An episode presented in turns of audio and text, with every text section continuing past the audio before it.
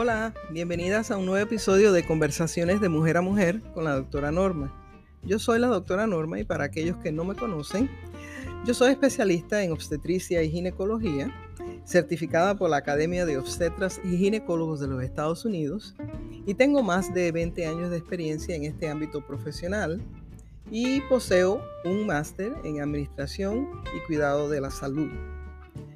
Y ya sé que estamos a finales de mes, pero no quiero dejar reconocer, eh, quiero dejar pasar por, alto eh, y expresar mi reconocimiento y mis felicitaciones a todas nosotras las mujeres que luchamos para establecer una mejor vida para nuestras familias, por igualdad de pago y por reconocimiento en general. Nosotras hacemos la diferencia en todos los ámbitos, en realidad, eh, sociales, financieros, familiares, de la salud, laborales, etc. Así que de mi parte, para todas nosotras, en este mes tan especial de marzo, felicidades por el, no solo el día, sino el mes de la mujer. Y marzo también es un mes donde hacemos hincapié en la detección del cáncer colorectal. Y eso es precisamente de lo que quiero hablarles hoy. Pero antes, eh, quiero aclarar eh, los términos que voy a utilizar en esta conversación, porque no quiero ningún tipo de, confusión. Cuando yo me refiero al cáncer del colon, eh, me refiero específicamente al cáncer que comienza en el intestino grueso, al cual le decimos también colon. como sabemos, una de las funciones de, este, esta parte, de, este, de esta parte en el organismo es el de extraer eh, líquidos y nutrientes de los alimentos que consumimos a diario. Y cuando me refiero al cáncer colorectal, pues me refiero no solamente al cáncer que comienza en el colon, pero también el que eh, me refiero al recto, que es la parte terminal del sistema digestivo, donde las heces fecales eh, son eliminadas a través del ano. Pero para propósito de esta conversación hoy, los dos términos los voy a utilizar intercambiablemente. Eh, una de las cosas que yo creo que vamos a estar de acuerdo todas es que nosotras todas nos preocupamos por ciertas pruebas. Por ejemplo, no se nos olvida la mamografía eh, y cuando vamos al médico les recordamos, por favor, la, eh, un referido para la mamografía. Y tampoco se nos olvida hacernos el Papa Nicolau. De hecho, cuando vamos al médico general, él nos manda al ginecólogo para que nos haga el Papa Nicolau. Si su médico general no lo hace, ahí mismo él también o ella. Eh, así que estamos bastante a, tiempo con estas recomendaciones. Pero muchas veces, si nos ponemos a, mirar y a analizar, muchas veces nos olvidamos del colon. Y es por eso que hoy quiero darles eh, cuatro puntos que debemos saber acerca del colon y del cáncer del colon. En primer lugar, eh, el cáncer del colon es uno de los tipos, más, eh, uno de, los eh, tipos de cáncer más comunes que nosotros enfrentamos. para todas nosotras, incluyendo, este es una, esto es una situación que no es exclusiva para nosotras las mujeres, sino a nivel de, de mujer y hombre. El cáncer del colon ocupa el tercer lugar eh, siguiendo al, cáncer de seno en, mujeres y cáncer de pulmones para los dos sexos. Así que el cáncer de seno el, ocupa el número 3 en los eh, tipos de cáncer más comunes que, nosotros vemos en, este país. Eh, en número 2, cáncer del colon es la segunda causa de, número 2, causa de muerte por, por cáncer en los Estados Unidos. Quiere decir que el primer lugar em, lo tiene el cáncer del pulmón y el segundo el de colon.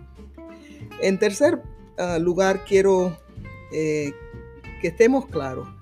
Eh, si, si nos ponemos a estar escuchando las recomendaciones y buscando en Google, eh, hay siempre haber diferentes puntos de vista, pero lo que sí no podemos cambiar y que está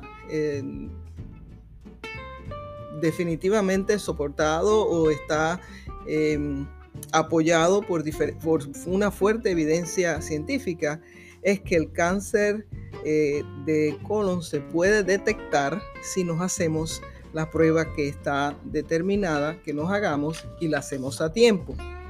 Eh, no solo nos ayuda a detectarlo temprano, sino que también nos ayuda a, mejorar nuestro eh, pronóstico si es que ha sido diagnosticado. Eh, hay muchos diferentes tipos de pruebas que tenemos. En estos momentos, la prueba estándar, la que es la recomendable, es la colonoscopía. Y yo reconozco que es cierto, cuando nos mandan a hacer la, colonoscopía, eh, muchos de nosotros o muchas de nosotras no la hacemos por no por el miedo de la prueba, sino porque la preparación es bastante difícil, es bastante molestosa. Eh, tenemos que cambiar lo que comemos inmediatamente, tomar líquidos, eh, um, o, nos dan unas soluciones que tomamos que nos mantienen todo el día, toda la noche y toda la tarde en el baño para limpiar el, el colon. es un poquito molestoso, no hay duda de eso. Pero eh, lo que no cambia es que lo que dije anteriormente, a pesar de este pequeño eh, eh, discomfort que tenemos al principio, lo importante es que nos va a ayudar a detectar un proceso que si lo detectamos a tiempo, pues tenemos, podemos tener magníficos ah, resultados. La recomendación en estos momentos es que debemos comenzar a hacernos esta prueba de colonoscopia comenzando a los 45 años y seguir con estas pruebas a diferentes intervalos de tiempo hasta los 75 años. Eh, como siempre, hay diferentes excepciones que hacen que este estas recomendaciones cambien. Por ejemplo, si usted tiene un historial médico personal o familiar que puede causar o que puede eh, aumentar sus riesgos, es posible que su médico le mande o le recomiende hacerse eh, la colonoscopia mucho más temprano. Si usted padece de enfermedades inflamatorias intestinales, como son la enfermedad de el Crohn's o la colitis ulcerativa, pues también eso es uno de los casos en el cual su médico le va a decir, tienes que ir más temprano. Eh, si tienes algún síndrome, síndrome genético familiar, como el síndrome de la poliposis eh, familiar, por ejemplo, eso es uno de los, los síndromes que aumentan los riesgos de, que, de desarrollar el colon del cáncer y por ende su médico le ha de recomendar que se haga su colonoscopia no más temprano o que comience a hacérsela regularmente, no solo más temprano, sino a más temprana edad pero también a más, el intervalo entre una prueba y la otra va a ser menos de 5 o 10 años. Eh, y eh, últimamente, si usted ha sido diagnosticado personalmente con pólipos de colon anteriormente, pues su médico le va a decir para estar seguro y para seguir que, que no se desarrolle ningún pólipo, que se vaya a hacer la prueba un poquito más temprano de lo común. Y estos casos, como le dije, son diferentes, son la recomendación es diferente porque, bueno, el historial eh, que existe em, hace que eh, califique para este tipo de, de, pruebas y este cambio en el, en el intervalo de hacerse la prueba. Y número cuatro, el último punto que quiero llamarle a su atención es que aunque muchas veces eh, el diagnóstico por problemas genéticos o por problemas personales de, eh, previa enfermedad eh, esté ahí, nosotros no podemos obviar o eliminar la posibilidad de que existen cambios que podemos hacer uh, inmediata o hacer inmediatamente o tomar inmediatamente en nuestras vidas que pueden reducir estos riesgos y hasta a veces prevenir el desarrollo del cáncer del, colon. Por ejemplo, eh, yo sé que siempre estamos hablando de la dieta, pero la dieta, mantener una dieta sana que incluya fibras, em, que sea baja en alcohol, eh, que por ejemplo em, nos ayude a mantener una salud eh, interna en nuestro sistema digestivo sana puede aumentar o puede, eh, en realidad puede prevenir el desarrollo del cáncer del colon. Por ejemplo, eh, hacer ejercicios regularmente, no solo por el, beneficio que, derivamos de hacer ejercicio en, el sistema cardiovascular, etcétera, pero también porque al hacer ejercicios regularmente, mantener una dieta sana, pues hace que nuestro peso eh, corporal, corporal sea más bajo. Quiere decir, perdemos eh, evitamos el sobrepeso. Y eso es uno de los riesgos, el sobrepeso es uno de los riesgos que tenemos para el desarrollo del, cáncer del colon. Además, eh, a todos nos gusta, nos gusta la carne roja, algunas personas, a todos no, hay muchas personas que les gusta eh, la carne roja. Y yo no estoy así aquí para decirles que no coman ningún tipo de carne roja, pero sí les, les recomiendo si va a comerla, si es de las personas que le guste, que lo haga con moderación. El exceso de carnes rojas en, eh, para nuestras dietas es absolutamente dañino para nuestro organismo. Ah, en resumen, el cáncer del colon ocupa el segundo lugar en los tipos de cáncer más diagnosticados eh, en Estados Unidos, pero manteniendo una dieta sana y también estando conscientes de nuestro cuerpo, porque nosotros somos una de las primeras personas que nos damos cuenta, si algo no está bien en nuestro cuerpo.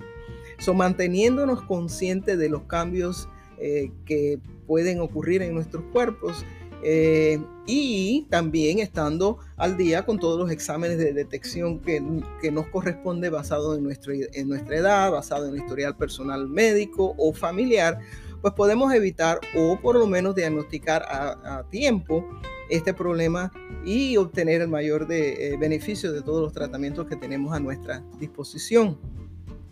Eh, eh, una cosa muy importante en las cuales sí quiero hacer énfasis. Aunque tú no tengas síntomas, no esperes hacerte la prueba indicada. Y recuerda que la mayoría de los pacientes con cáncer de colon indican que no han tenido síntomas previos. Así que no esperes a tener síntomas para hacerte la prueba. Conversa con tu médico, revisa tu historial y si cumples las cualidades y tienes más de 45 años, eh, pues no esperes. Hazte la prueba lo más pronto posible y para evitar cualquier otro problema más adelante. Y con esta recomendación, bueno, pues termino nuestra conversación de hoy. Gracias por conectarte a este podcast. Si encontraste este tema educativo y de ayuda, por favor, pues dale like y compártelo con tus amigas. Porque, como siempre yo digo, la información nos da poder. Eh, mi propósito es el de educar, aclarar y animarte a tomar control de tu salud. Eh, conversando con cada una de, de ustedes de temas importantes para nosotras, de mujer a mujer.